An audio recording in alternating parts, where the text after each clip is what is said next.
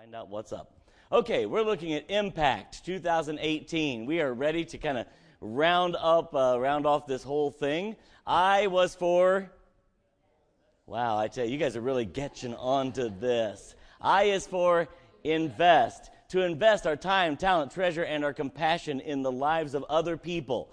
That means you're going to take some time to do this. Oh, by the way, uh, making that phone call that we just talked about would be a way to invest in somebody else, all right? So that's a good way to spend that I. Uh, M stands for minister. God has gifted every single one of us, all of his children are gifted by God for a purpose, and that is so that you might minister to the church and minister through the church to others. And so take your gifts and put them to work. So make an investment, minister to those around you. And then P is for pray so that the house is shaken. Men ought always to pray. And so uh, let's get in the habit of praying. We have a prayer chain here that uh, you know people can get on and start making phone calls and start looking at emails and text messages and we can get a lot of people praying in a very short amount of time and so when you have something now listen hear me out hear me out this is about things that need immediate prayer all right the prayer chain is not for uh, you know, a week from this Thursday, I'm going to have a toenail removed. No, that's not uh, what the prayer chain is for, right? It's for things that need quick and immediate attention from the Lord and from God's people. So uh, use the prayer chain wisely, but uh, let's use it and get people praying. And then A is for add to your faith. We looked at uh, 2 Peter chapter 1. Add to your faith virtue, knowledge, temperance, patience, godliness, brotherly kindness, charity and if I left something out, I apologize. Patience was in there someplace. We should add these things to our faith. It's not enough that we're saved. It is great. I mean, it is enough that's going to take us to heaven. But to whom much is given, much is required. And so God wants us to do something with what we have. And so we add to our faith, which brings us then to see, as we're adding to our faith, then see we conform or change. Conform to the image of his Son. We allow God to change us. It is not enough to say, okay, this now I know, and this I know, and this I know. In fact, that's actually a dangerous thing to do. Because to, the more we know, to him that knoweth to do good and doeth it not, to him it is sin. That's what the Bible says. And so, as we're adding to our faith, now then we let God conform us into the image of his Son. And that brings us to our T as we're going to uh, look at John chapter 4. Let's take a look at verse 1. When therefore the Lord knew how the Pharisees had heard that Jesus made and baptized more disciples than John, though Jesus himself baptized not but his disciples, he left Judea and departed again into Galilee. And he must needs go through Samaria. Father, we ask that you would help us now as we look at your word together, that we would uh, grow through it, that we would be challenged by it, that God, we would not hesitate to allow you to have your way in our lives through this passage of Scripture today. And Father, we'll thank and praise you for all that you do in Jesus' name. Amen. I love that phrase right there where it says that he must needs go through Samaria. Now, the idea is in order to get from, where, from here to where I want to go, I kind of have to go through Samaria. But there's also another aspect of this in that God, the God of heaven, is sovereignly making sure that there's a need that's going to be met right smack dab in the middle of Samaria. That's the story that we're going to look at. You know this story very well. In fact, you actually know a song about this story. So let's sing it together, okay? As I start it, you'll say, Oh, yeah, I know this. Like the woman at the well, I was seeking for things that could not satisfy. And then I heard my Savior speaking, Draw from my well that never shall run dry. Fill my cup, Lord. I lift it up, Lord. Come and quench this thirsting of my soul. Bread of heaven, feed me till I want no more. Fill my cup, fill it up, and make me whole. That's the song that's from this passage, and we're going to look at this woman at the well. First of all, I want us to learn something. What we're going to learn today is how Jesus would witness. All right? The T, can anybody figure this out yet? Tell. tell, is what the word we're going to use. We want to tell the world, right? We need to speak and proclaim so that all can hear and know. And Jesus is going to give us the great example of how to be a really good witness right here in John chapter 4. And he starts it out this way. Look at verse 7. There cometh a woman of Samaria to draw water.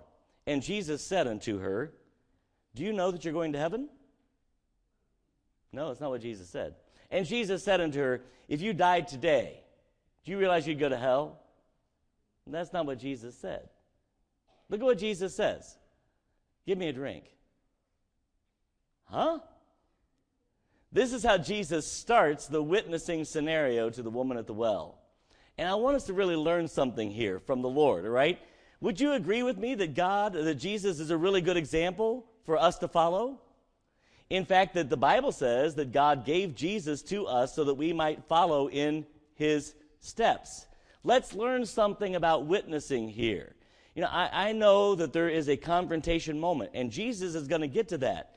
But it is very difficult for the first time that you and I see someone, the first seconds of our conversation, for that to be the confrontation moment. I'm not saying that sometimes that's all you've got. I know. I'm aware that sometimes that's it. You're only going to have a 15 second conversation with this person, and you may really need to jump right to the chase. But when we have an opportunity, then we need to follow the pattern that Jesus sets up for us here. And the first thing Jesus says to this woman is, Give me something to drink. And I want to show you what Jesus does. Jesus makes a statement that demands a response from this woman. He encourages her to get involved in the conversation. Because look what happens in the next verse, verse 9. Then saith the woman of Samaria unto him, How is it that thou, being a Jew, askest a drink of me, which am a woman of Samaria. For the Jews have no dealings with the Samaritans. Now, that don't, that, this won't work for you and I, right? I'm well aware that, as far as I know, there's no Jews sitting here waiting to go talk to a Samaritan this week. I'm aware that this conversation wouldn't play itself out exactly. But what Jesus does is he starts the conversation with something that encourages actual conversation, right? He doesn't start the conversation with, sit down, listen, I have something you need to hear. He actually engages this woman in conversation. And she is amazed, by the way, and uh, not because he is the Savior, because she doesn't know that yet. She's not amazed because he's a prophet or because he's done anything miraculous. She's amazed that a man, a Jewish man, would speak to a Samaritan woman during this time period, men and women, you know, that was an un- unheard thing. You know, there, and then Samaritans and Jews got along like, you know, oil and water. They just didn't mix together. Samaritans are, to the Jewish mind, half breeds. They're half Jew, half Gentile. And uh, so there's this animosity already between these two groups of people. And so the fact that Jesus starts up a conversation amazes this woman. And so Jesus engages this woman in conversation. But let's see what he does next. Not only does he kind of demand a response in the first thing, but now he's going to demand a question. Look at verse 10. Jesus answered and said unto her, If thou knewest the gift of God, and who it is that saith to thee, Give me to drink, thou wouldest ask of him, and he would have given thee living water.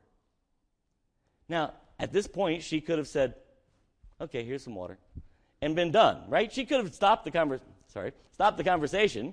She could have done that, but the, what, what Jesus has done is kind of, there's a lot of questions. Can you think of some questions that this woman might have? What?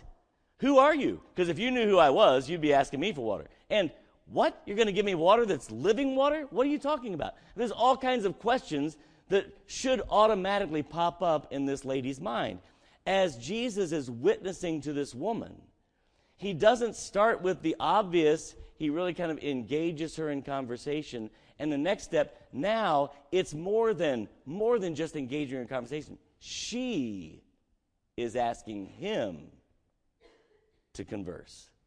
Do you see how this works? Jesus has made a response that demands either she has two choices. I really don't want to know. Here's your water. Get out of my life. Or, what are you talking about? Now, that would be a great response when you're in the middle of witnessing to someone, wouldn't it? Hey, tell me more about what you're talking about. Great response. As opposed to a rolling of the eyes, I wish you'd just shut up and leave. Right? Jesus is giving us a great example of how to be a good witness. Listen to what happens in verse 11. The woman said to him, Sir, that was nothing to draw with, and the well is deep. From whence, then, hast thou that living water? Art thou greater than our father Jacob? Which, by the way, what is the answer to that question? Yes, but she doesn't know who she's talking to yet. Art thou greater than our father Jacob, which gave us the well and drank thereof himself and his children and his cattle? So now she has a whole list of questions. I mean, she is not only did Jesus kind of draw her into conversation from the very beginning, but now he has made a statement that is so provocative that there's this whole list of questions for her. What are you going to use to draw with? What is this living water you're talking about? Are you somebody greater than Jacob? You know, you, can you actually do more than just give yourself a drink? Can you actually give all the children a drink? I mean, look at all the questions that Jesus has, has gotten from just this one little statement that he makes. Next, look what he does. He reveals her need. Like the woman at the well, I was seeking for things that could not satisfy. Jesus, Jesus is recognizing, you know what? The people we run into this week, they are in need. Would you agree? Of a Savior? They're in need of someone to love them enough to tell them about Jesus. Would you agree? That you're going to see several people this week that are thirsting and they don't even know what they're thirsting for, that are seeking and they're not even certain what they're seeking. Here's Jesus, and so he's going to reveal her need. Take a look at verse 13. Jesus answered and said unto her, Whosoever drinketh this water shall never thirst again. See, she's seeking and she doesn't even realize it. She's thirsty. She's sitting here already, by the way, she's already at the well. She has something to draw water with. She has already been getting water for her camels. She doesn't even realize she's thirsty. Jesus is going to help her to realize that. He says, Whosoever drinketh this water shall never thirst again, but whosoever drinketh of the water that I shall give him shall never, th- I'm sorry, shall thirst again, but shall never thirst. And the water that I shall give him shall be in him a well of water springing up into life everlasting. And the woman saith unto him, Sir, give me this water. All of a sudden, it begins to dawn on this woman wow, he's got access to something that I really do want. It's no longer a matter of, you know, sit down, listen, you're lost, you need this, it's my job to tell you, so just listen. No. He has so turned this conversation around that she is now saying, Please tell me about this water. Please give me some of this water. Because he's shown her that you have a need. You're thirsty and you don't even realize it. Listen to what it says in the next passage, because this is where it gets, this is the confrontation. Jesus points out why she's in need. Jesus says to her, Go, call thy husband. Now, I'm aware that Jesus is Jesus, and he knows something about this woman that we don't know yet, at least not yet in this story. We don't know it, right? So he is actually using his godly trait here to know something we don't know. But you and I, in talking to people, do we know that people are sinners in need of a Savior?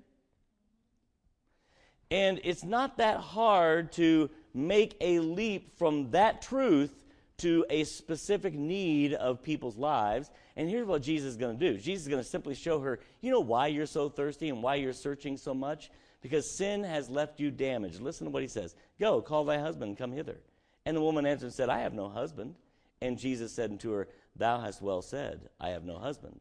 For thou hast had five husbands, and he whom thou now hast, the guy you're living with right now, isn't your husband. In that thou truly, thou saidst truly. Jesus says, you know why you're you know why you're searching, why your soul is so thirsty? Because sin has a grip on your life what Jesus does.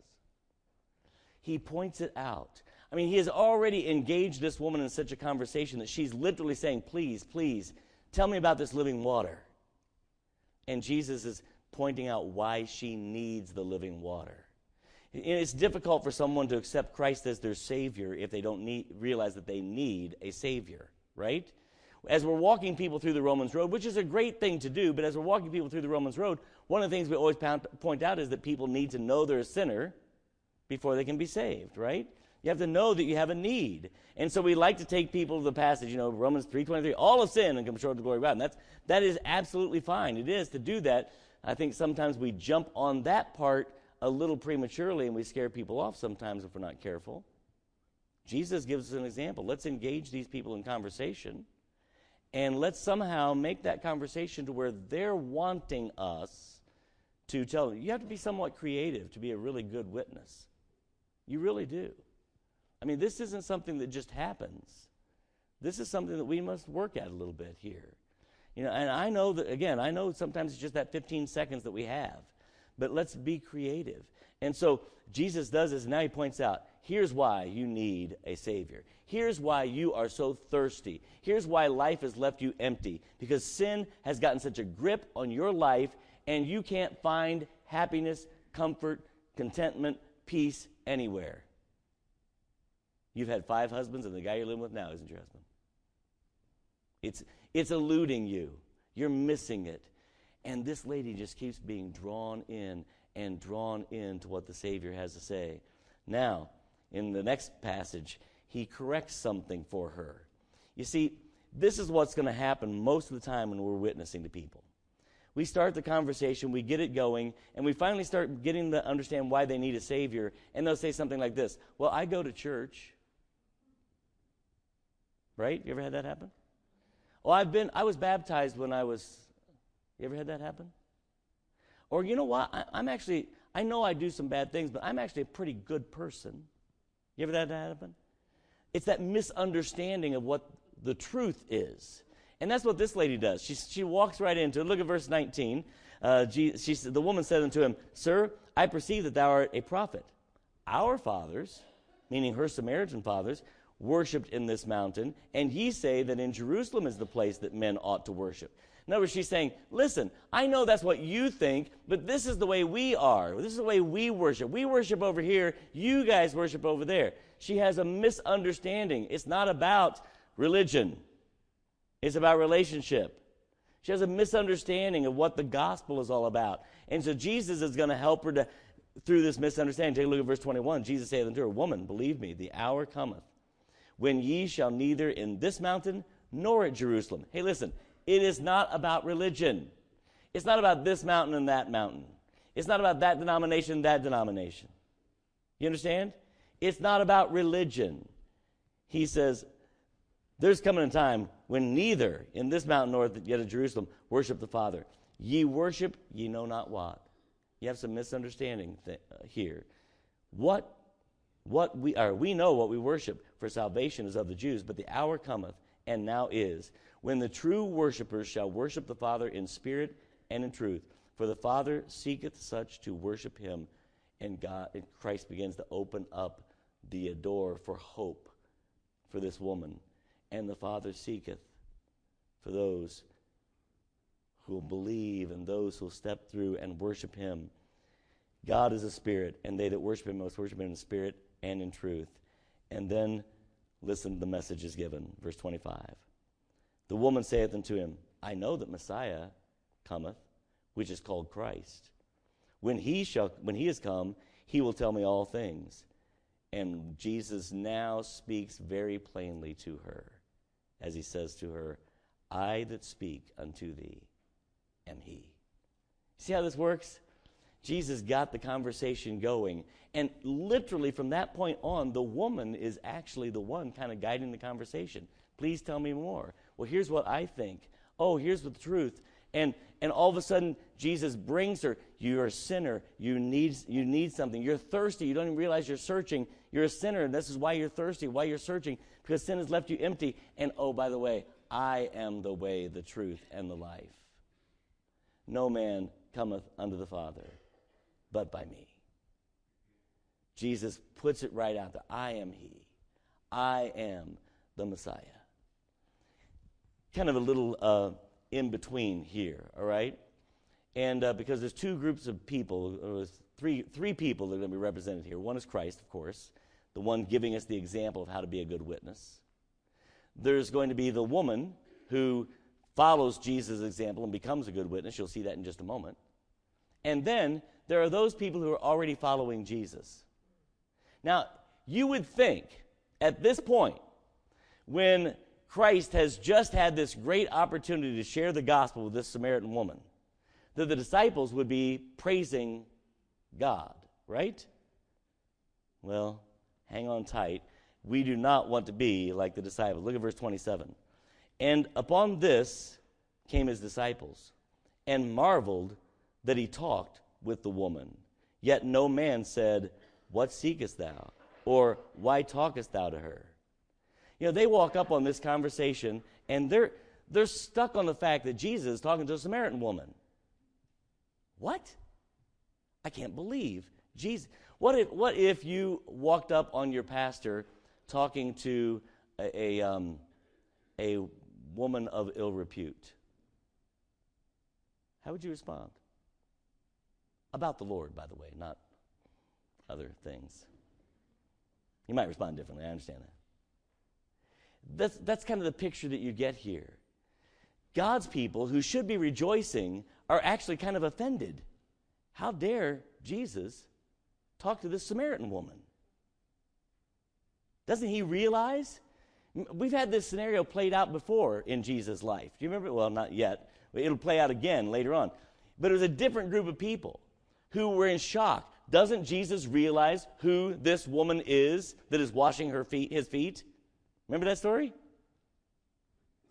Who was it that was thinking that about him then? Pharisees, right. Right now, the disciples are playing the role of the Pharisee when they should be praising God that sinners are hearing the gospel. And it's, it is difficult. You know, we, we have, through our church, ministries to bikers and prisoners. And some of those people make you feel uncomfortable. Get over it. I don't know what to tell you. This is who God's called us to go to. Do you understand? The Samaritan woman, this one that the disciples like, I can't believe he's talking to her. Yeah, that's exactly right. But praise the Lord, the woman didn't pay any attention to them. Take a look at verse 28. The woman responds, And the woman then left her water pot and went her way into the city and saith unto the men, Come and see a man, which told me all things that ever I did. Is not this the Christ? Then they went out of the city and came unto him. Oh, we need to interject the disciples back in here again. Take a look. In the meantime, while his disciples prayed him, not prayed to him, they begged him, Master, eat. They're missing the whole point. Do you get this? I mean, Jesus is in the middle of something really important. Jesus is trying to witness to this woman about her eternal soul. And first of all, they're offended that he's talking to her. And then all they can think is, oh, let's, let's make sure that we get the master to eat. Look at, look at how Jesus responds to the disciples. But he said to them, I have meat that ye know not of. Therefore his disciples said one to another, Did, did somebody bring a sandwich? What's he talking about? They don't get it. They're not, it's not connecting that Jesus is carrying the gospel to someone who needs to hear it. And the disciples are still stuck on all of this. Jesus saith unto them, verse 34, My meat, the thing that is really important, not food, is to do the will of him that sent me and to finish his work. Say ye not therefore, Yet four months, then cometh harvest. Behold, I say unto you, lift up your eyes and look on the fields, for they are white already unto harvest. The idea is this there is somebody in your life I'm, I'm all about you picking up and going and becoming a missionary someplace. That'd be great if that's what, if that's what God calls you to do. But the truth is, you don't have to go anywhere to find people who need the gospel. Just open your eyes, look up. The fields, by the way, if, real quickly, just a, another little sermon, sermonette in here. If they weren't looking up, where were they looking?